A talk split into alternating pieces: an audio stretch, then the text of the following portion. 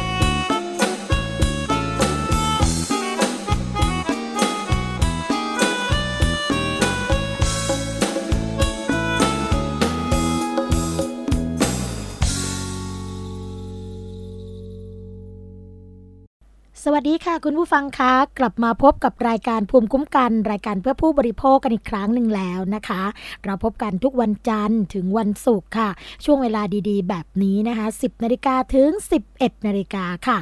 ฟังสดหรือว่าฟังย้อนหลังก็ได้นะคะ เช่นเดิมค่ะ ทั้ง www.thaipbsradio.com ค่ะ และแอปพลิเคชันนะคะ Thai PBS Radio ค่ะ แฟนเพจเข้ามากดไลค์กันได้เลยทาง www.facebook.com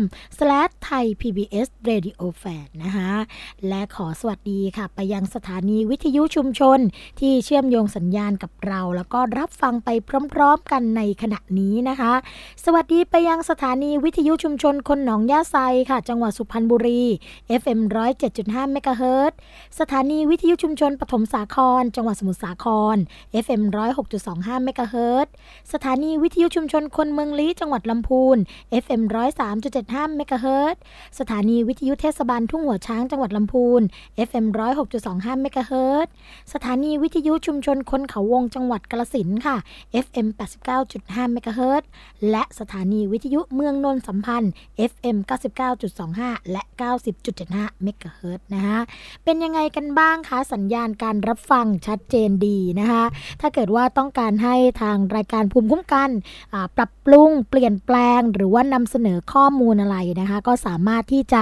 ติดต่อกันเข้ามาได้ตลอดเวลาเลยค่ะ เรายินดีนะคะที่จะรับฟังแล้วก็าหา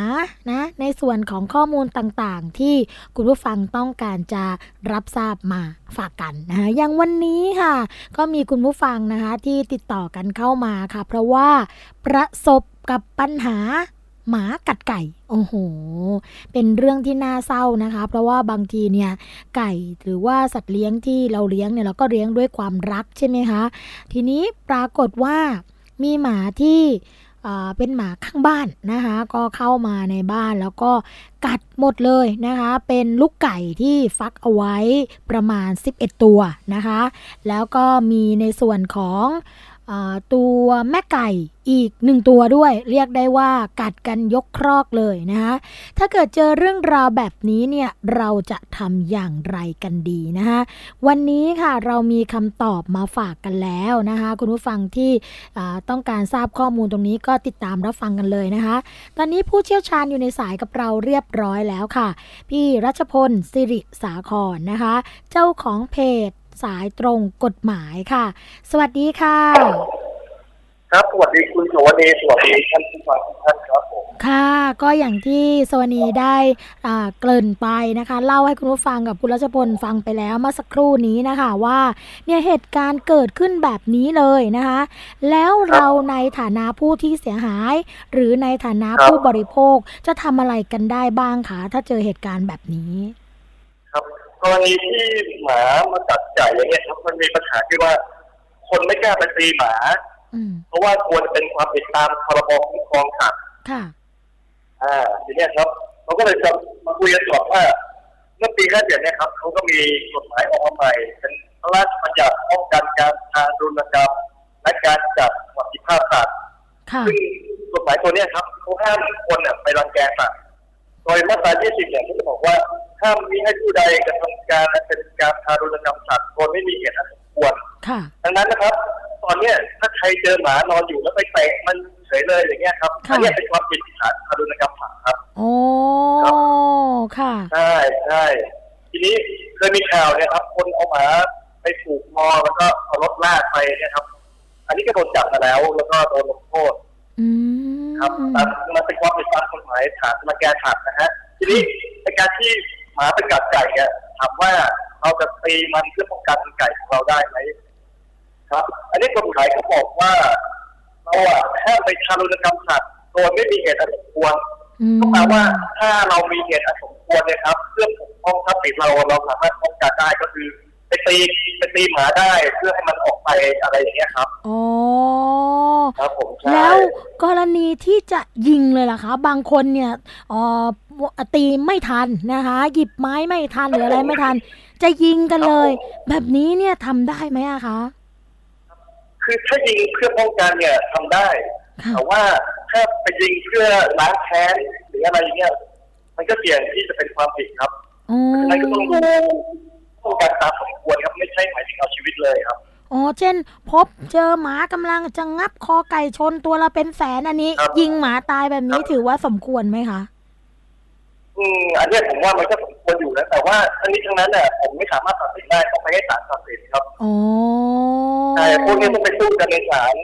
ว่าเฮ้ยมันกระทันหันขนาดนั้นเลยเหรอถ้าไม่ยิงเนี่ย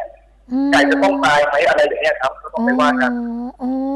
ใช่ครับผม แบบนี้ครับนี่เอถ้างสมมติถ้าไก่ชนเนี่ยหูตัวเป็นล้านอย่างเงี้ยแล้วหมาจะกัดคอมาเนี่ยผมว่าจริงเออก็ยังไม่ผิดนะฮะอืมที่ค่ะหมาตายอะครับใช่ใช่ค่ะอือันมแล้วทีนี้มีกรณีแบบนี้ด้วยค่ะ คือเจ้าของทะเลาะกันนะคะ เจ้าของครับหมาผมกับเจ้าของไก่ทะเลาะกัน แล้วเจ้าของหมาเนี่ยก็ยุครับว่าให้หมาไปกัดไก่บ้านนี้เลยโอ้โหแบบนี้เจ้าของครับหมานี่มีความผิดไหมคะแบบนี้ใช่ครับอันเนี้ยมันเป็นความผิด อาญาเลย ถือว่า ถือว่าคนเราเนี่ยเป็นผู้กระทำเลยนะไม่ไม่จะไปโทษจะไปโทษว่าสัตว์มันทำเองไม่ได้สัตว์มันทำมันทำเพราะเกิดจากเกิดจากการยุแยงของเจ้าของหมาครับ ก็ถือว่าเจ้าของหมาเป็นผู้กระทำอ๋อ ก็ถือว่าจริง ๆ แล้วจะมาให้อ่าเหมือนกับว่าให้หมาไปกัดไก่แล้วหมาไม่มีความผิดอันนี้ไม่ใช่ เจ้าของนี่มีความผิดเลย เพราะว่าเสมือนเป็นผู้กระทำด้วยตัวเองนะคะ ครับใช่คือหมาเนี่ยเขาถือว่าเป็นทรัพย์สินนะเขา หมามันมันจะไปกัดเองไม่ได้อ๋อรับผิดค่ะอาจจะมารับผิดในทางอาญาไม่ได้ครับอืครับมถ้าถาเจ้ามของหมาไปยุ่งหมาเนี่ยเจ้าของหมาจะมีความผิดโอ้ถามทางพี่ใช่รัศพลนะคะว่า ในกรณีที่รู้แล้วว่าหมาบ้านนี้มากัดไก่เราตาย แต่มากัดตายตอนเราไม่เห็นสิคะ เราตามไปตีได้ไหมคะ แบบนี้ อ่าเนี่ยแหละครับอันอีกประเด็นหนึ่งคำถามมาเยอะมากเลยค่ะ อันเนี้ยเขาเรียกว่าเป็นการล้างแค้นนะครับ มันไม่ใช่การป้องกันละโอ้คค่ะรับเพราะฉะนั้นถ้าหมามันกัดแล้วแล้วมันหายไปแล้วเราไปเจอวันหลังไปตีเนี่ย เรามีความผิดแล้วนะครับฐานทารุณกรรมสัตว์ครับอืมเพราะว่ามันไม่มีเหตุอันสมควรเนี่ยเหตุอันสมควรเนี่ยมันผ่านพ้นไปแล้วอ๋อใช่ไหมฮะมันผ่านพ้นไปแล้ว เพราะว่าหมามันกัดไก่ไปเรียบร้อยแล้วนี่ค่ะการที่เราไปตีวันหลังมันกลายเป็นการล้างแค้นซึ่งจะทำให้เรามีความผิดครับผม อ๋อค่ะ อันนี้เป็นครับกรณีที่หมาน้อยนะคะ มีเจ้าของนะ ก็มีคนครับที่ผมจะต้องรับผิดชอบกันหรือว่าอะไรกัน แต่ใช่ในกรณีที่เป็นหมาจรจัดนะคะ ไม่ครับมีผมเจ้าของเป็นหมาที่อาจจะถูกน้ำมาปล่อยไว้อะไรประมาณนี้ แล้วก็มาคกัรัดบผมไก่มาทำลายข้าวของอะไรเงี้ยค่ะ แล้วครับผมถ้าเกิดว่าคนไปตีหรือว่าอะไรอย่างนี้จะมีความผิดไหมคะ หรือว่าจะยังไงคะเอ่อถ้าเป็นหมาจรจัดเนี่ยครับ มันก็เป็นไม่ต่างอะไรกับหมาที่มีเจ้าของครับอืมเราสามารถตีได้เพื่อป้องกัน แต่ว่า เอ่อถ้าหมาจรจัดเนี่ย การเรียกค่าเสียหายจากการกระทำของหมาเนี่ย เราไม่รู้ว่าจะไปเรียกกับใครอันนี้ยังเป็นปัญหาอยู่นะครับ อืมใช่ก็ถ้าหมาตอน ถ้าหมาจรจัดมากัดไก่เนี่ย ไก่ตายฟรีได้นะครับอืมค่ะ เราก็ต้องป้องกันนิดนึงเราต้องป้องกันก็คือจริง ๆ แล้วกฎหมายเนี่ยเขาก็คุ้มครองเรื่องของการทารุณกรรมสัตว์ใช่ไหมคะว่า ไม่ให้เราเนี่ยใช่ครับทำเกินกว่าเหตุ แต่ว่าไม่ใช่ห้ามใช่แตะเลยนะคะ เจ้าของใช่ครับสัตว์ที่ปล่อยปละละเลย ก็มีกฎหมายจัดการตามเหตุอันสมควรแล้วใช่ส่วนครับใช่อ่าสัตว์จรจัดนะคะถ้าเจอก็แจ้งเจ้าหน้าที่ไป ถ้าเกิดว่ามีคนที่ปกป้องเลี้ยงดู คนที่เลี้ยงดูก็ต้องรับผิดชอบเสมือนเป็นเจ้าของแบบนี้ถูกใช่ไหมคะใช่ใช่ครับผมอืมอันนี้ก็มีปัญหากันอยู่อีกเหมือนกันนะครับว่าเกิดหมาจรจัดเนี่ยมีคนมาเลี้ยงดูบ่อยๆเนี่ยอ่าฮะจะถือว่าไอ้คนเลี้ยงดูบ่อยๆเนี่ยเป็นเจ้าของแล้วก็ต้องมารับผิดชอบได้หรือไม่อ่าค่ะครับ อันนี้ผมไม่แน่ใจนะเคยมีเคยมีการออกกฎหมายว่าคนที่เลี้ยงดูเนี่ยต้องรับผิดชอบด้วยแหละโอ้แต่รู้สึกว่าจะโดนฟ้องศาลปกครองให้ยกเลิกกฎหมายข้อนี้ไปแล้ว โอ้ใช่ค่ะ เพราะว่าต้องบอกว่ากรณีนี้เนี่ยเคยมีคนมาปรึกษาเหมือนกันค่ะ พี่รัชพลก็คือว่าเขาเป็นแม่ค้าในตลาด แล้วก็สงสารนะคะ ที่หมาถูกนำมาปล่อยในตลาด แล้วก็ให้ข้าวให้น้ำตลอด แต่ว่าไม่ได้เอาไปเลี้ยงที่บ้านนะคะ ก็คือให้น้ำให้ข้าวทุกวันแต่วันดีขึ้นดีค่ะ เจ้าหมาน้อยตัวนี้เนี่ยก็ไปกัดคนเข้านะคะ ไปกัดคนเข้าแล้วก็คนที่ถูกหมากัดเนี่ยก็บอกว่าจะเรียกยกร้องค่าเสียหายกับคนที่ให้น้ำให้ข้าวกับสุนัขตัวนี้เอ่อแบบนี้เนี่ยกฎหมายเขายกเลิกกันไปแล้วเหรอคะ ลักษณะแบบนี้ อันนี้ผมไม่แน่ใจนะแต่เคยได้ยินข่าวมาว่าเคยเคยมีกฎหมายบังคับ ให้คนเลี้ยงดูเนี่ยต้องรับผิดชอบ แต่ว่าฟ้องศาลปกครองให้เพิกถอนกฎหมายข้อนี้ไปแล้วอืมปัจจุบันเนี่ยถ้ามีเหตุอย่างเงี้ยครับก็ต้องไปฟ้องศาลเอาครับฟ้องศาลเอาให้ให้คนที่เลี้ยงดูรับผิดซึ่งมองดูแล้วนะมันก็ มันก็ยังไม่เข้าข่ายว่าจะเป็นเจ้าของนะเพราะว่าไม่ได้ดูแลตลอดเวลา 24 ชั่วโมงเองอืมมองอย่างนั้นนะครับ ค่ะ โอ้ใช่ใช่ครับ ได้ค่ะครับผมคือจริง ๆ เรื่องแบบนี้เนี่ยเป็นเรื่องที่ใกล้ตัวเรามากนะคะ แล้วก็ใช่มีคครับนที่ประสบปัญหาหรือว่าได้รับความเดือดร้อน เกี่ยวกับเรื่องนี้ใช่ครับค่อนข้างเยอะเลยนะคะครับพี่ราชพลอยากจะฝากอะไรกรณีนี้บ้างคะกรณีที่เรื่องของหมาไปกัดไก่หรือว่าครับไปทำลายข้าวของหรือว่าไปทำร้ายเด็กทำร้ายคนอื่น ถ้าเกิดว่าเจอลักษณะแบบนี้อะค่ะ ครับเอ่อเรื่องเนี้ยครับมันเป็นความรับ ผิดชอบของเจ้าของสัตว์คนที่จะเอาสัตว์มาเลี้ยงเนี่ยครับ จะต้องดูแลให้ดีครับรวมถึงรวมถึงหมาเห่าเวลากลางคืนอย่างเงี้ยบางคนบอกว่า เอ้ยไปห้ามหมามาได้ไงหมามันจะเห่า อันเนี้ยครับมันก็ต้องเป็นความรับผิดชอบของเจ้าของสัตว์เช่นเช่นเดียวกันนะครับอืมก็คืออยากฝากให้เจ้าของสัตว์เนี่ย ดูแลสัตว์ของตัวเองให้ดี อยากให้ไปก่อความเดือดร้อนให้ชาวบ้านนะครับ อืม ค่ะ เพราะว่าครับผมชาวบ้านครับเองก็มีสิทธิ์ที่จะปกป้องตัวเองนะคะ จากใช่ครับการผมที่ครับ ถูกละเมิดตรงนี้ด้วยนะคะ ทีนี้ใช่พอครับเราพูดถึงเรื่องนี้กันเนี่ย เราก็อดที่จะคิดถึงคำหนึ่งไม่ได้ค่ะ ที่เขาเรียกกันว่า ครับเหตุสุดวิสัยค่ะพี่ราชพลคะรับคำว่าผมเหตุสุดวิสัยในทางกฎหมายที่เขาอ่าจะสามารถอธิบายกันให้เข้าใจได้เนี่ย จริง ๆ แล้วเหตุสุดวิสัยคืออะไรกันนะคะ ครับเหตุสุดวิสัยเนี่ยครับ ในกฎหมายเขามีคำนิยามอยู่แต่ผมสรุปให้ฟังนะครับก็คือเหตุอะไรก็ตามที่มันเกิดขึ้นเนี่ยเป็นเหตุที่เราไม่สามารถป้องกันได้ อ่าอืมยกตัวอย่างเช่นน้ำท่วมเนี่ยครับคุณสาวนีค่ะคุณสาวนีสามารถป้องกันไม่ให้น้ำท่วมได้ไหมถ้ามันมาจำนวนมากๆเลยต่อให้สร้างเขื่อนแค่ไหนนะโอ้ผมว่ามันก็ยังท่วมอยู่ดีอะครับ ใช่เหตุสุดวิสัยอ่าอันนี้เหตุสุดวิสัยแหละ ใช่ หรือว่าอืมฟ้าผ่าอย่างเงี้ยฟ้าผ่าเอ้ยใครจะไปห้ามได้ มันก็อืมห้ามกันไม่ได้ เพราะว่ามันเป็นเป็นเหตุธรรมชาติเป็นเหตุสุดวิสัยอืมครับใช่ครับส่วนใหญ่จะเป็นเหตุธรรมชาติเนี่ยจะเป็นเหตุสุด วิสัยครับอ๋อเหตุสุดวิสัยคือลักษณะนี้ แล้วถ้าเป็นกรณีที่สายการบินนะคะ ที่เขามักจะครับดีเลย์กันบ่อยๆนะคะอ่าครับรถไฟที่ดีเลย์กันมากๆเลยเป็นชั่วโมงครับสองชั่วโมงอะไรกันแบบนี้ครับเนี่ย แล้วก็บอกว่าครับผมเกิดเหตุสุดวิสัยไม่สามารถที่จะเดินทางได้ตามครับกำหนดหรือระยะเวลาอ่าอย่างนี้เนี่ยค่ะ เราก็บางทีเราไม่ทราบนะคะ ว่าคำว่าเหตุสุดวิสัยของเขาเนี่ยมันคืออะไรครับแต่ว่าก็เป็นกันประจำเลยค่ะ แล้วเหตุสุดวิสัยครับผมแบบที่ทางรถไฟหรือว่าเครื่องบินเขาพูดถึงเนี่ยคจรับริง ๆ เป็นเหตุสุดวิสัยที่ป้องกันได้หรือว่าไม่ได้บ้างคะแบบนี้ อันเนี้ยครับจริงๆแล้วอะต้องไปดูว่าสาเหตุเกิดจากอะไรกันแน่อย่างเครื่องบินเนี่ยพอจะพอจะเดาได้ถ้าเขาบอกว่าสภาพอากาศไม่ดีเอาเครื่องขึ้นไปเนี่ยอาจจะตายกันหมดอย่างเงี้ยผมว่าเป็นเหตุสุดวิสัยอยู่ครับผม แต่ถ้าเกิดว่าเป็นเหตุที่ไม่สามารถเออก็คือเอาเครื่องขึ้นได้ แต่ว่า อาจจะมีการพูดกันนะนะคะ ว่าอาจจะรอคนบางคนที่ยังมาไม่ถึงครับหรืออะไรก็ว่ากันไปแบบนั้นเนี่ย เราก็ไม่ทราบครับข้อมูลจริง ๆ นะคะแต่ว่าถ้าเกิดว่าเราได้รับความเสียหายจากกรณีที่ครับรถไฟหรือว่าเครื่องบินดีเลย์เป็นระยะเวลานานแบบนี้ เราสามารถเรียกร้องค่าเสียหายได้ใช่ไหมคะ ตรงนี้ ได้ครับถ้าเราเสียหายสมมติว่าเราติดต่อโรงงานธุรกิจหนึ่งพันล้าน แล้วปรากฏว่าเครื่องบินดีเลย์ทำให้เราไปไม่ทันเนี่ยครับ แล้วก็ธุรกิจถูกยกเลิกอย่างเงี้ยเราก็สามารถเรียกค่าเสียหายได้ครับ อืมใช่ครับผมโอ้จริงส่ๆวนใหญ่แล้วเขาไม่ค่อยฟ้องกันเนาะค่ะ จริงเขาไม่ค่อยฟ้องครับกัน เพราะว่าอ่าครับก็เชื่อว่าเป็นเหตุสุดวิสัยคำนั้นจใช่ริงใช่ครับผมๆนะคะครับอืมอันเนี้ยครับศาลก็เคยพิพากษานะว่ารถติดเนี่ยทนายมาศาลช้าเนี่ยครับ เป็นเหตุสุดวิสัยนะอ๋ออย่างนี้นี่เอใช่งนะคะ คือแบบว่า ฝนถล่มวงอะไรเงี้ยที่รถติดไปทั่วอย่างเงี้ยครับอ่าอืมเขาเข้าข่ายเป็นเหตุสุดวิสัยได้ครับ โอ้ค่ะ จริงๆแล้วครับผมเงื่อนไขเรื่องของการใช้สิทธิ์เมื่อเครื่องบินดีเลย์นะคะ ก็คืออาจจะเป็นเส้นทางบินในประเทศที่บินประจำใช่ไหมคะหรือว่าสายการบินประจำครับผมทาง ผู้โดยสารครับจ่ายตังค์ไปแล้ว ผู้โดยสารได้เช็คอินแล้วครับแล้วก็ล่าช้าไปสองสามชั่วโมง ก็มีสิทธิ์ที่จะได้รับอาหารสวัสดีเคยเดินทางค่ะพิรชพลก็คือเดินทางครับผมไปสงขลาแล้วปรากฏครับว่าเที่ยวบินนั้นเนี่ยล่าช้าไปประมาณ2ถึง3ชั่วโมงเกือบ4ชั่วโมง เขาจะมีอาหารแล้วก็เครื่องดื่มฟรีให้ด้วยนะคะอ่าตรงใช่นั้นครับใช่ใช่อืมครับเยี่ยมก็เลเป็นยประกาศประกาศของการท่าอากาศยานนะครับผมไม่แน่ใจนะเป็นคำมีกฎหมายออกมาตัวนี้ครับบังคับให้ขายการไม่ต้องเอาน้ำเอาอาหารมาเสิร์ฟถ้าดีเลยมากๆนี่ต้องเปิดห้องให้เลยนะครับ โอ้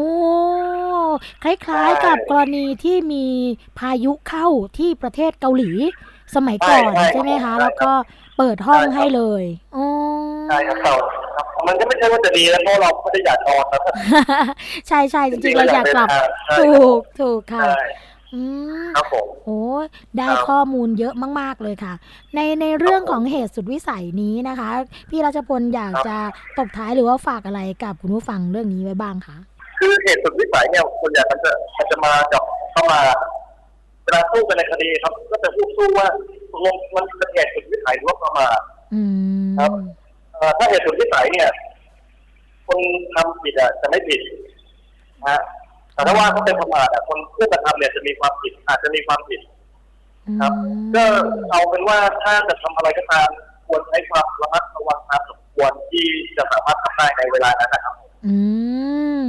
ควัรันบนี้เพราะเราถ้าเหตุการณ์ร้ายๆมันจะเกิดอยู่ก็อาจจะเป็นเหตุสุดวิสัยได้ ค่ะเพ ราะฉะนั้นครับผมเวลาเราได้ยินคำพิพากษาก็ดีหรือว่าการตัดสินคดีก็ดีนะคะ ที่บอกว่าเป็นเหตุสุดวิสัยอะไรประมาณนี้เนี่ยก็รับคือผมครับ ให้ให้เชื่อได้ว่าเป็นเรื่องที่ไม่สามารถป้องกันได้ หรือว่าเป็นใช่เหตุที่ใช่ครับผมอยู่เหนือการควบคุมจริง ๆนะคะ เพราะฉะนั้นใช่ครับก็ต้องดูว่าเราจะทำอะไรไปเนี่ยเอ่อต้องต้องใช่มีคสรับติอยู่ตลอดเวลาเหมือนกันนะคะ ไม่ใช่ว่าใช่ครับผมใช้คำว่าเหตุสุดวิสัยกันอยู่ตลอดแบบนี้ไม่ได้นะคะอืครับมผมค่ะ วันนี้พี่รัชพลอยากจะฝากอะไรกับคุณผู้ฟังบ้างคะเกี่ยวกับเรื่องของข้อมูลต่างๆ ที่อยากให้คุณผู้ฟังรับรู้กันนะคะ ครับผมใครมีอะไรสงสัยเพิ่มเติมมาที่เฟซบุ๊กสายโทรกฎหมายได้นะครับ เป็นเพจนะครับเราก็ให้คำปรึกษาเบื้องต้นฟรีครับไม่คิดค่าใช้จ่ายครับผมค่ะ จะบอกว่าตอนนี้นะคะ ยอดคนที่มา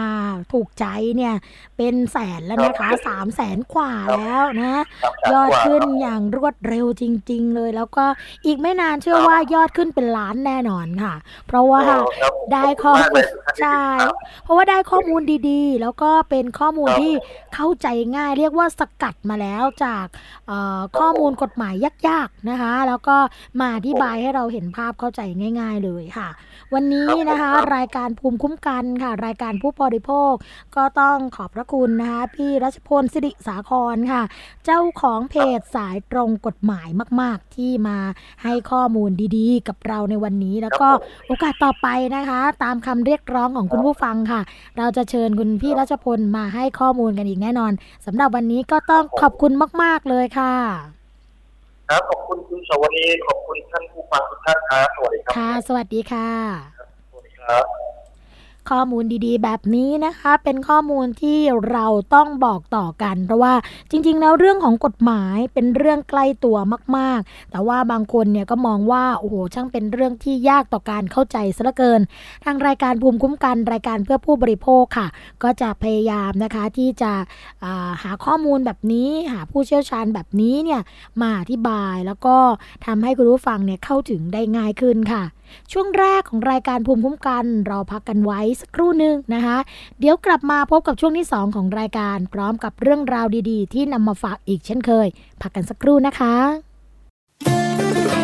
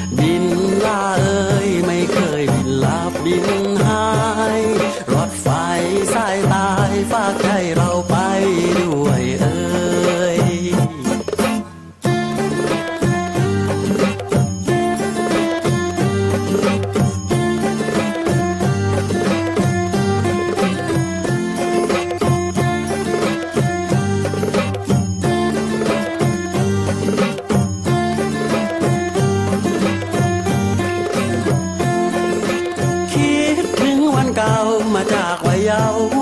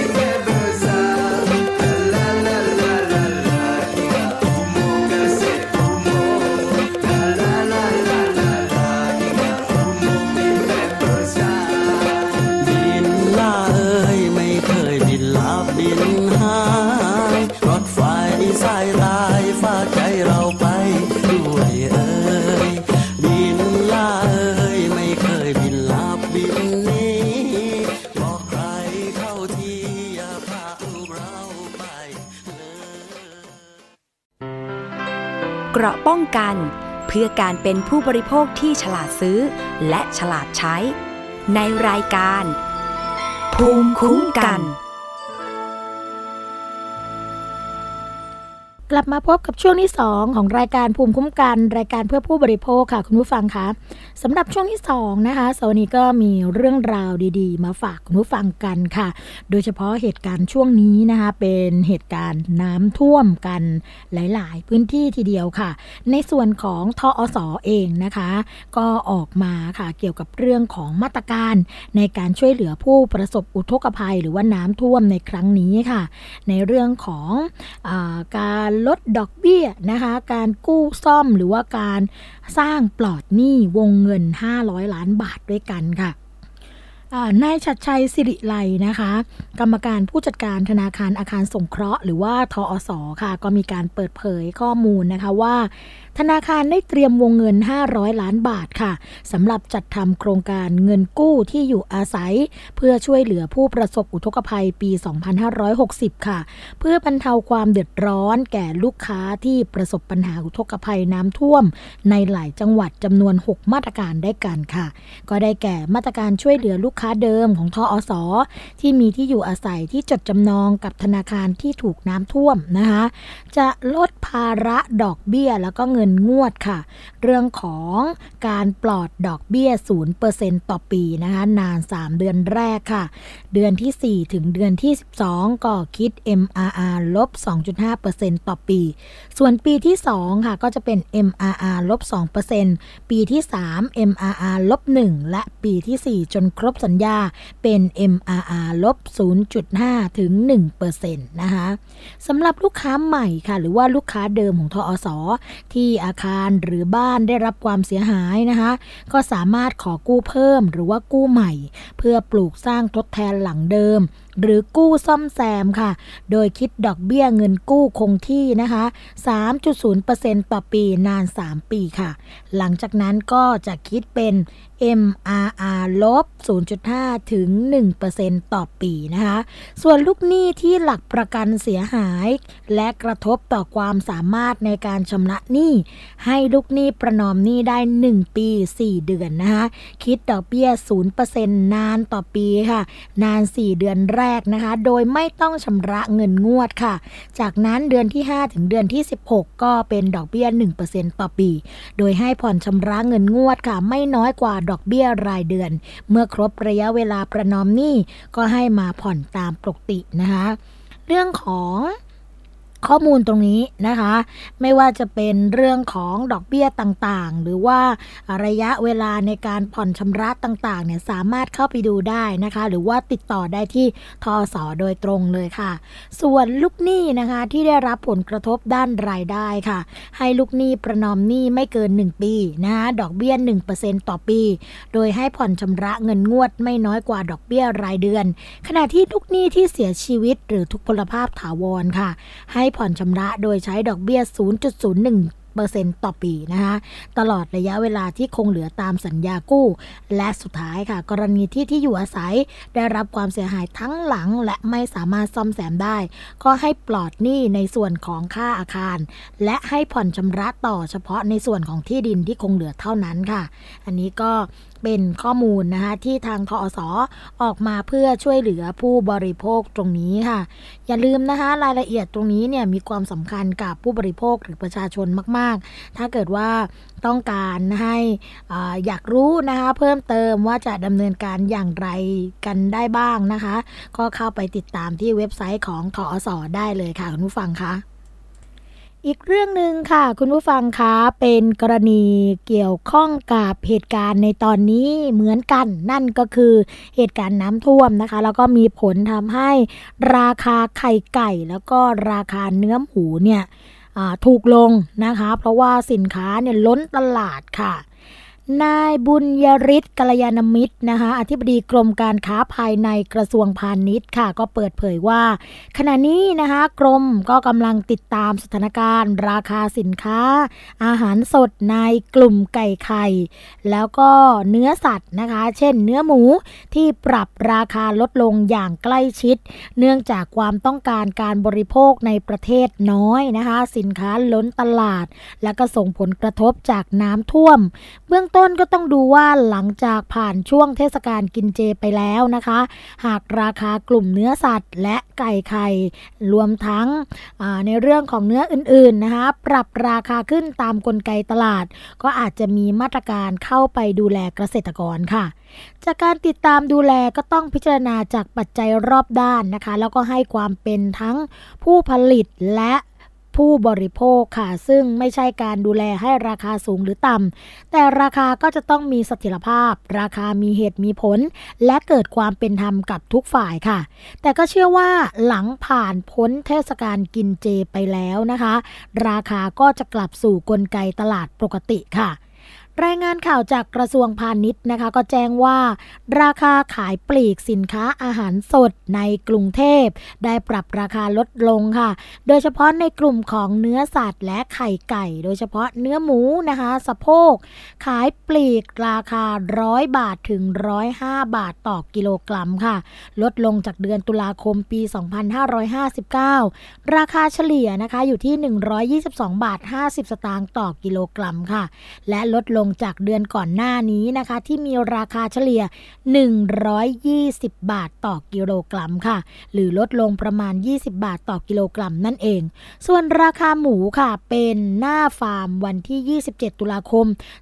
2560 นะคะ อยู่ที่ 47ถึง48 บาทต่อกิโลกรัมค่ะ ขณะที่ราคาไข่ไก่นะคะ ก็ได้ปรับตัวลดลงอย่างมาก โดยราคาไข่คละหน้าฟาร์มขายส่งนะคะ ปัจจุบันอยู่ที่ 2 บาทาท 20 สตางค์ต่อฟอง ลดลงจากช่วงเดียวกันของปีก่อนที่ระดับ 2 บาท 86 สตางค์ต่อฟอง และลดลงจากเดือนก่อนหน้า อยู่ที่ 2 บาท 71 สตางค์ต่อฟอง หรือลดลง 50-60 สตางค์ต่อฟองนั่นเองค่ะ อันนี้ก็เป็นนะคะเรื่องของภาวะน้ำท่วมแล้วก็มีผลเกี่ยวกับเรื่องของราคาของสินค้าต่างๆนะคะ แต่ตอนนี้ค่ะก็ใกล้จะถึงเทศกาลที่หลายคนนะคะกำลังรอดูรอคอย รอชมนะคะในส่วนของเทศกาลลอยกระทงนั่นเอง เพราะว่าที่บอกว่าต้องรอคอยรอชมรอดู เพราะว่าหลาย ๆ พื้นที่นะคะ ก็มีกิจกรรมงานรื่นเริงต่าง ๆ แต่ทีนี้เนี่ยที่จังหวัดแพร่ค่ะ ตอนนี้นะคะเขาออกมาคุมเข้ม เรื่องของการขายประทัดดอกไม้ไฟในช่วงเทศกาลลอยกระทงแล้วนะคะ ผู้สื่อข่าวก็รายงานค่ะว่าเมื่อวันที่ 31 ตุลาคม นายโชคดีอมรวัตรรองผู้ว่าราชการจังหวัดแพร่ ร่วมกับฝ่ายปกครอง เจ้าหน้าที่ศูนย์ดำรงธรรม และตำรวจภูธรเมืองแพร่ เข้าตรวจสอบร้านค้าในจังหวัดแพร่ค่ะ เพื่อกวดขันการลักลอบจำหน่ายพลุดอกไม้ไฟและประทัดในช่วงลอยกระทง เพราะว่ามีร้านค้าที่นำประทัดดอกไม้ไฟมาจำหน่ายถึง 2 แห่งนะคะ และตรวจสอบเบื้องต้นพบว่าใบอนุญาตจำหน่ายหมดอายุ จึงได้เชิญเจ้าของร้านไปเปรียบเทียบปรับตามกฎหมายกำหนดค่ะ นายโชคดีนะคะก็ยังกล่าวว่า เป็นนโยบายรวมของประเทศช่วงเทศกาลลอยกระทง เนื่องจากเยาวชนเล่นประทัดรุนแรงมากขึ้น ปรากฏตามข่าวที่มีความพิการเสียชีวิตตาบอดแขนขาด เกิดความเสียหายนะคะรัฐบาลและกระทรวงมหาดไทยก็เลยมีนโยบายผ่านผู้ว่าราชการจังหวัด ให้ดูแลเรื่องนี้อย่างใกล้ชิดค่ะ โดยได้มีการตั้งคณะทำงานมาให้คำแนะนำนะคะ ในการปฏิบัติในเบื้องต้นภายในพื้นที่อำเภอเมืองจังหวัดแพร่ ไม่อนุญาตจำหน่ายนะคะถ้าเจอการกระทำผิด หรือจำหน่ายโดยไม่มีใบอนุญาตจะเปรียบเทียบปรับทันทีค่ะ พันตำรวจโทเกรียงศักดิ์วงอุทัยนะคะ รองผู้กำกับการสพเมืองแพร่ค่ะ ก็กล่าวว่า ในเบื้องต้นที่เข้าตรวจก็พบว่ามีร้านค้า ที่นำประทัดดอกไม้ไฟมาจำหน่ายใบอนุญาตจำหน่ายหมดอายุ จึงตั้งข้อหาจำหน่ายดอกไม้เพลิง โดยไม่มีใบอนุญาต ตามพระราชบัญญัติอาวุธปืน และได้ดำเนินการเปรียบเทียบปรับนะคะ ตามกฎหมาย เพื่อป้องปรามไม่ให้เกิดอันตรายต่อชีวิตและทรัพย์สินได้ อย่างไรก็ตามค่ะ เจ้าหน้าที่ก็ได้ขอให้ร้านค้าห้ามจำหน่ายประทัด ทั้งประเภทฟุตบอลสามเหลี่ยม และประทัดยักษ์นะคะก็เกรงว่าจะเกิดอันตรายได้ หากร้านใดฝ่าฝืนก็จะดำเนินการตามกฎหมายในทันทีค่ะอ๋อเป็นเรื่องที่เตือนกันอยู่ทุกปีนะคะ เมื่อถึงเทศกาลนี้เนื่องจากว่าเกิดอันตรายกับผู้ที่จุดดอกไม้ไฟกันค่ะ อีกเรื่องหนึ่งค่ะ คุณผู้ฟังคะเป็นเรื่องเตือนกันนะคะ กรณีที่คนที่ชอบกินนะคะ อาหารแปลกๆนะคะอันนี้ก็เป็นเรื่องของหนอนด้วงน้ำปลาค่ะ เขาบอกว่าตอนนี้นะคะออกมาเตือนกันแล้วค่ะว่า ต้องกินปรุงสุก ก่อนค่ะ จากกรณีที่โลกออนไลน์ได้มีการแชร์คลิปนะคะ ตัวหนอนลักษณะอวบอ้วน สีขาวค่ะกำลังคลานอยู่ในถ้วยพริกน้ำปลานะคะ ก่อนที่จะมีชายหนุ่มต่างชาติค่ะหยิบไปกินกันสดๆ ซึ่งภายหลังมีผู้ที่ให้ข้อมูลว่าเป็นคลิปของชาวเวียดนามนะคะ โชว์กินตัวอ่อนของด้วงมะพร้าวค่ะ ที่มีคุณค่าทางอาหารสูงนะคะ บางก็ว่ามีรสชาติอร่อยคล้ายครีมสดขณะนี้ก็มีหลายจังหวัดทางภาคใต้เริ่มเพาะขายกันอย่างกว้างขวางแล้วค่ะ เพราะว่ามีราคาสูงถึงกิโลกรัมละ 300 บาทตามที่ปรากฏมาแล้วนะคะ ความคืบหน้าเมื่อวันที่ 20เอ่อ31 ตุลาคมที่ผ่านมาค่ะ ผู้ช่วยศาสตราจารย์ ดร เจษดาเด่นดวงบริพันธ์นะคะ หรืออาจารย์เจษดา อาจารย์คณะวิทยาศาสตร์ จุฬาลงกรณ์มหาวิทยาลัยค่ะ ก็ได้โพสต์เฟซบุ๊กนะคะ เรื่องราวของหนอนด้วงมะพร้าวค่ะว่า นอนด้วงมะพร้าวกินได้มีคุณค่า แต่ควรปรุงสุกค่ะ เมื่อวานที่มีการให้สัมภาษณ์นะคะของสถานีโทรทัศน์ช่องหนึ่งไป เกี่ยวกับเรื่องคลิปที่แชร์กันแบบขนลุกว่า เอาหนอนตัวอ้วนๆ ยังไม่ตายมาแช่น้ำปลานะคะ แล้วกินกันสดๆ แบบยังเป็นกระดึบกระดึบอยู่เลย ว่ามันจะอันตรายไหมนะคะคำตอบโดยรวมๆก็คือ มันคือหนอนของตัวด้วงมะพร้าวค่ะ หรือว่าหนอนด้วงสาคูนั่นเอง ซึ่งก็เป็นที่นิยมนำมาทำอาหารกันมาช้านานแล้วนะคะ แต่การกินแบบไม่ทำให้สุกเนี่ยเสี่ยงต่อการได้รับเชื้อโรคนะคะ จึงไม่ควรทำอาจารย์เจษดาก็ยังอ้างอิงถึงบทความเรื่องความสำคัญ ชนิด และคุณค่าทางโภชนาการของแมลงกินได้ โดยผู้ช่วยศาสตราจารย์ ดร ทัศนีแจ่มจัญญาและรองศาสตราจารย์ ดรยุพาหารบุญทรง ของมหาวิทยาลัยขอนแก่นนะคะ ก็ระบุว่า นอนของตัวด้วงสาคูมีสีเหลืองปนน้ำตาล เป็นแมลงศัตรูพืชของพืชออของพืชพวกปาล์มนะคะ เช่น ต้นมะพร้าว ต้นสาคู โดยจะทำลายลำต้นจนอาจทำให้ต้นไม้ยืนตายได้ค่ะ แต่ก็เป็นที่นิยมนำมาเป็นอาหารในหลายประเทศ ด้วยการคั่ว การต้มเกลือ การผัด แล้วก็มีราคาสูงถึงกิโลกรัมละ 250-300 บาทค่ะ เพราะว่าเนื้อตัวหนอนเนี่ยจะนุ่ม มีรสหวาน มีโปรตีนร้อยละ 30 นะคะ แล้วก็เป็นแหล่งของไขมัน แร่ธาตุเหล็กและสังกะสีค่ะ จนนะคะมีการทำเป็นฟาร์มเลี้ยงเพื่อจำหน่ายกันค่ะสำหรับการกินหนอนด้วงมะพร้าวแบบสดๆ เป็นๆ ไม่ปรุงสุกนี้นะคะ ไม่ได้เป็นที่นิยมกันโดยทั่วไปนักในประเทศไทย แต่ก็มีนิยมในเฉพาะภาคใต้ค่ะ แต่เป็นที่นิยมในเวียดนาม โดยนำมากินกับน้ำปลานะคะ มีรสออกครีมครีมซึ่งการกินินหนอนชนิดนี้ ก็มีข้อควรระวังไม่ต่างกับการกินแมลงกินได้ชนิดอื่นๆค่ะ ก็คือต้องระวังเรื่องสารเคมี เช่น ยาฆ่าแมลง โลหะหนักนะคะ ที่ปนเปื้อนมากับหนอน เพราะว่าหนอนก็จะมีการกินสะสมเข้าไป แล้วก็ต้องระวังเรื่องการเป็นภูมิแพ้ต่อโปรตีนบางชนิด เป็นรายบุคคลค่ะ ก็คือว่าถึงจะไม่ได้มีพิษต่อทุกคน แต่บางคนเนี่ยก็อาจจะเจอพิษที่พอแพ้เข้าไปเนี่ยก็อาจจะเกิดอันตรายได้อดีนะคะ ที่สำคัญก็คือต้องระวังเรื่องความสะอาดจากเชื้อโรค แม้ว่าหนอนชนิดนี้ค่ะน่าจะมีพยาธิของแมลงปนเปื้อนอยู่น้อย โดยเฉพาะถ้ายิ่งมาจากฟาร์มเลี้ยงนะคะ ตัวอย่างเช่น พยาธิขนม้าที่พบในจิ้งหรีดป่า หรือตะกะแตนป่าค่ะ ก็จะมาจากไข่ของพยาธิที่อยู่ตามแหล่งน้ำในพื้นที่นั้นนะคะ แต่ก็มีรายงานถึงการพ้นพบเชื้อแบคทีเรียหลายสกุลในลำไส้ของตัวมันค่ะ ก็นะคะอ่าบางชนิดเนี่ยก็อาจจะก่อให้เกิดอาการปวดท้องท้องเสียไปจนถึงไม่สบายรุนแรงได้ค่ะ ก็คือว่าสรุปนะคะคุณผู้ฟังกินได้แหละนอนด้วงมะพร้าวด้วงสาคูเนี่ยแต่ไปปรุงให้สุกเสียก่อนดีกว่า ก็จะมั่นใจกว่านะคะ ข้อมูลนี้ก็ได้รับการเผยแพร่ แล้วก็อยากจะเตือนภัยสำหรับผู้ที่ชอบนะคะ รับประทานอาหารที่แปลกๆแบบนี้นะคะก็หลักๆกก็คือต้องปรุงให้สุกก็จะปลอดภัยก็จะดีที่สุดนะคะ และก็อีกเรื่องหนึ่งที่มาแรงแซงทางโค้งไม่ต่างกับเรื่องอื่นนะคะ คุณผู้ฟังคะ ก็เป็นเรื่องที่กรณีสคบค่ะ โพสเฟซบุ๊กนะคะ แจ้งข้อห้ามใช้แมกนาโนค่ะก็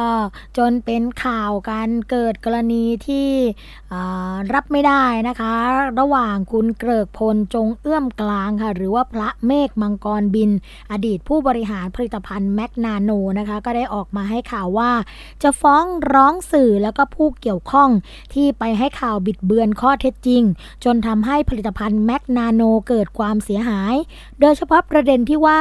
ทางสำนักงานคณะกรรมการคุ้มครองผู้บริโภค หรือว่าสคบค่ะ สั่งห้ามไม่ให้ขายแมกนาโน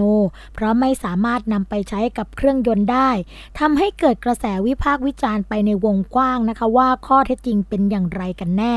รวมทั้งเอกสารที่สคบแจ้งให้ทางอดีตผู้บริหารทราบนั้นก็ระบุว่าอย่างไร ตามที่ปรากฏในสื่อสังคมออนไลน์ไปแล้วนะคะ ก็คือความคืบหน้าเมื่อวันที่ 31 ตุลาคมนะคะผู้สื่อข่าวเนี่ยก็ได้รายงานว่า ในเพจ Facebook ของสำนักงงานคณะกรรมการคุ้มครองผู้บริโภค ได้มีการโพสต์ข้อความระบุว่า เรียนชี้แจงเพื่อทราบข้อสงสัยในเอกสารรับทราบข้อกล่าวหา กรณีผลิตภัณฑ์แมกนาโนซูเปอร์ซีรีส์นะคะเอกสารดังกล่าวเนี่ยก็เป็นเอกสารรับทราบข้อกล่าวหา ในความผิดอาญาที่คณะกรรมการว่าด้วยฉลากได้ชี้มูลความผิด เกี่ยวกับการแสดงฉลากอันเป็นเท็จ ซึ่งก่อให้เกิดความเข้าใจผิดในสาระสำคัญของสินค้า ต้องระวังโทษตามมาตรา 47 และจัดทำฉลากสินค้าไม่ถูกต้องตามมาตรา 30 วรรค 3 ต้องระวังโทษตามมาตรา 52 แห่งพระราชบัญญัติคุ้มครองผู้บริโภค พุทธศักราช 2522 ค่ะ เอกสารดังกล่าวเป็นเอกสารที่พนักงงานเจ้าหน้าที่จัดทำขึ้น เพื่อแจ้งข้อกล่าวหาให้กับผู้ประกอบการรับทราบ ประกอบกับสคบค่ะได้มีการถแถลงการไปแล้วนะคะว่า สินค้าดังกล่าวเข้าข่ายเป็นสินค้าประเภทน้ำมันอเนกประสงค์ ตามประกาศคณะกรรมการว่าด้วยฉลากฉบับที่ 17 พุทธศักราช 2547 เรื่องให้น้ำมันอเนกประสงค์ เป็นสินค้าที่ควบคุมฉลาก ซึ่งต้องจัดทำฉลากสินค้าให้ถูกต้องตามประกาศคณะกรรมการว่าด้วยฉลาก ต้องระบุข้อความดังต่อไปนี้ไว้ในฉลากนะคะ ก็คือกอไก่ค่ะ ข้อแนะนำในการใช้ต้องระบุใช้สำหรับงานหล่อลื่นภายนอกได้ทุกประเภท เช่น ชิ้นส่วนเครื่องจักรทั่วไป เป็นน้ำมันหยอดทิ้ง น้ำมันหยอดใบเลื่อนนะคะ โซ่และเฟืองหรืออื่นๆ ขอไข่ค่ะ ข้อห้ามในการใช้ต้องระบุ ห้ามนำไปใช้หล่อลื่นภายในเครื่องยนต์เบนซิน 4 จังหวะ และเครื่องยนต์ดีเซล หรือใช้แทนน้ำมันเครื่อง 2T ค่ะข้อความที่เป็นข้อห้ามในการใช้นะคะ ก็ต้องใช้ตัวอักษรสีแดง ขนาดไม่ต่ำกว่า 3มิลิเมตรและติดไว้ที่ด้านหน้าของน้ำมันอเนกประสงค์ ทั้งนี้ค่ะ สคบก็จะได้มีการดำเนินการในการออกคำสั่งคณะกรรมการว่าด้วยฉลาก ตามมาตรา 31 แห่งพระราชบัญญัติควบคุมผู้คุ้มครองผู้บริโภคนะคะพุทธศักราช 2522 ค่ะ และแจ้งคำสั่งทางปกครองให้กับห้างหุ้นส่วนจำกัดเมฆเกริกพลแมกนาโนไทยแลนด์ และนายเกริกพลจงเอื้อมกลาง เพื่อให้มีการปฏิบัติตามคำสั่งต่อไปค่ะ ผู้สื่อข่าวก็รายงานด้วยนะคะว่า หลังจากที่เพจ Facebook สคบได้โพสต์รูปดังกล่าวลงไปแล้วก็ปรากฏว่า มีคนเข้ามาโพสต์ข้อความนะคะ วิพากษ์วิจารณ์เป็นวงกว้างค่ะ ส่วนใหญ่นะคะก็มองว่าคำสั่งของสคบเนี่ยระบุชี้ชัดถึงข้อห้ามแล้ว ก็อยากให้ตัวแทนนะคะ อย่าไปโพสต์ นะคะ ในส่วนที่เป็นข้อความลักษณะแบบนี้นะคะ หรือว่าคลิปวิดีโอที่แสดงว่าผลิตภัณฑ์สารหล่อลื่นนั้นนำไปใช้กับเครื่องยนต์เบนซิน และดีเซลได้ค่ะ เพราะจะเข้าข่ายผิดกฎหมาย ขณะที่ตัวแทนบางรายนะคะ ก็ไม่สนใจค่ะ เข้ามาโพสต์ต่อต้าน เพราะว่าเชื่อว่าสินค้าของตัวเองนั้นสามารถใช้งานกับเครื่องยนต์ได้จริงค่ะ อันนี้ก็เป็นข้อมูลนะคะที่ตอนนี้เนี่ยก็กำลังต่อต้านกันอยู่ทั้งสองฝ่ายทั้งในส่วนของสคบเอง แล้วก็ส่วนของคนที่เป็นตัวแทนแต่จริง ๆ แล้วเนี่ยลักษณะนี้นะคะสคบเนี่ยไม่ได้ว่าผลิตภัณฑ์แมกนาโนไม่ดีหรือว่าอะไรข้อความไม่ได้ระบุแบบนั้นนะคะเพียงแต่สคบเองเนี่ยระบุว่าแมกนาโนจะต้องมีการดำเนินการทางกฎหมายตามกฎหมายให้ถูกต้องก็คือไม่ดำเนินการ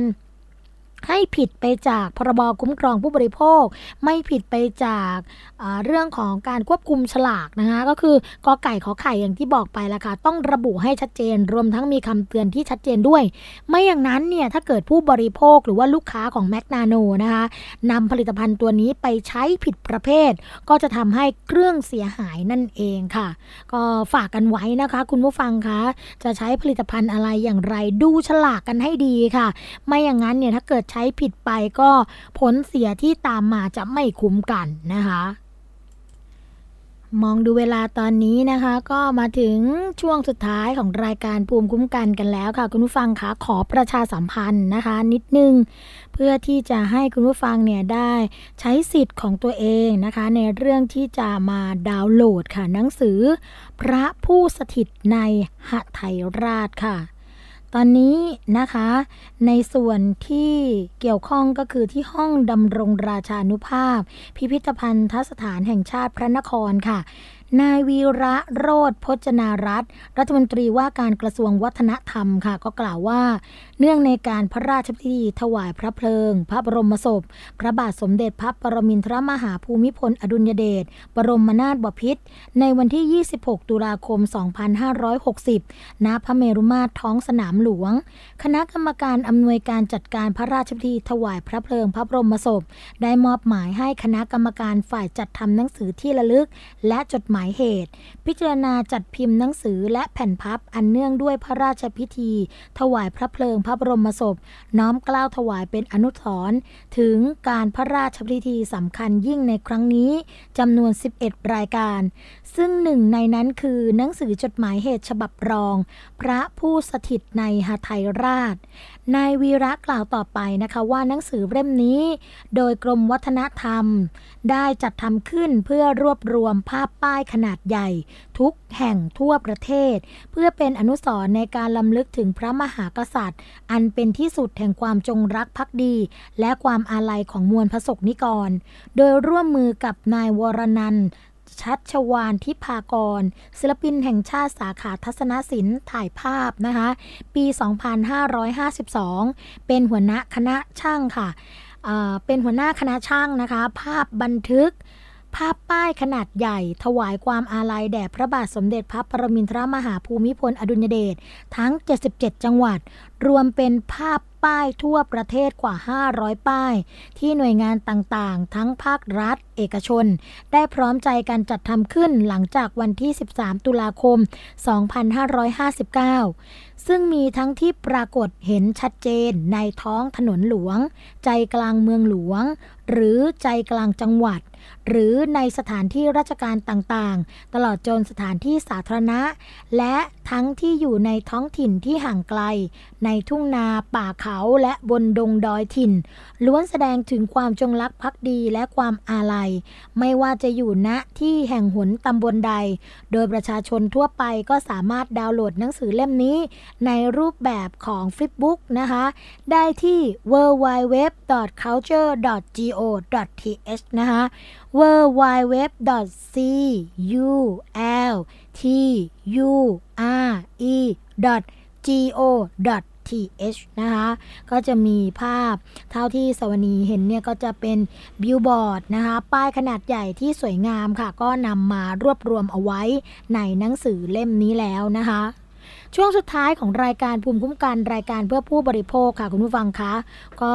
ขอประชาสัมพันธ์กันเช่นเคยนะคะสำหรับสถานีวิทยุที่ต้องการเชื่อมโยงสัญญาณกับรายการภูมิคุ้มกัน ก็สามารถที่จะแจ้งกันมาได้ที่ฝ่ายผลิตรายการค่ะ หรือแจ้งมาได้ทาง www.thaipbsradio.com นะคะทางรายการภูมิคุ้มกันร่วมกับทางมูลนิธิเพื่อผู้บริโภค และนิตยสารฉลาดซื้อค่ะ ก็จะจัดส่งให้นะคะคุณผู้ฟังเดือนละ 1 เล่มฟรีค่ะ โดยที่ไม่เสียค่าใช้จ่ายใด ๆ ทั้งสิ้นเลยนะคะ แจ้งกันเข้ามาค่ะ หนังสือนิตยสารฉลาดซื้อนะคะ เป็นหนังสือที่รวบรวมข้อมูลต่างๆ ที่เป็นประโยชน์สำหรับคุณผู้ฟังที่ต้องการที่จะปกป้องตัวเองนะคะ ปกป้องสิทธิ์ของตัวเองและช่วยเหลือบุคคลอื่น ที่ได้รับความเดือดร้อนค่ะ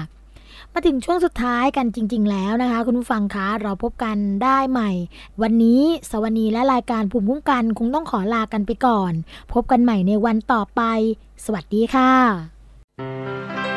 เกราะป้องกันเพื่อการเป็นผู้บริโภคที่ฉลาดซื้อ และฉลาดใช้ ในรายการ ภูมิคุ้มกัน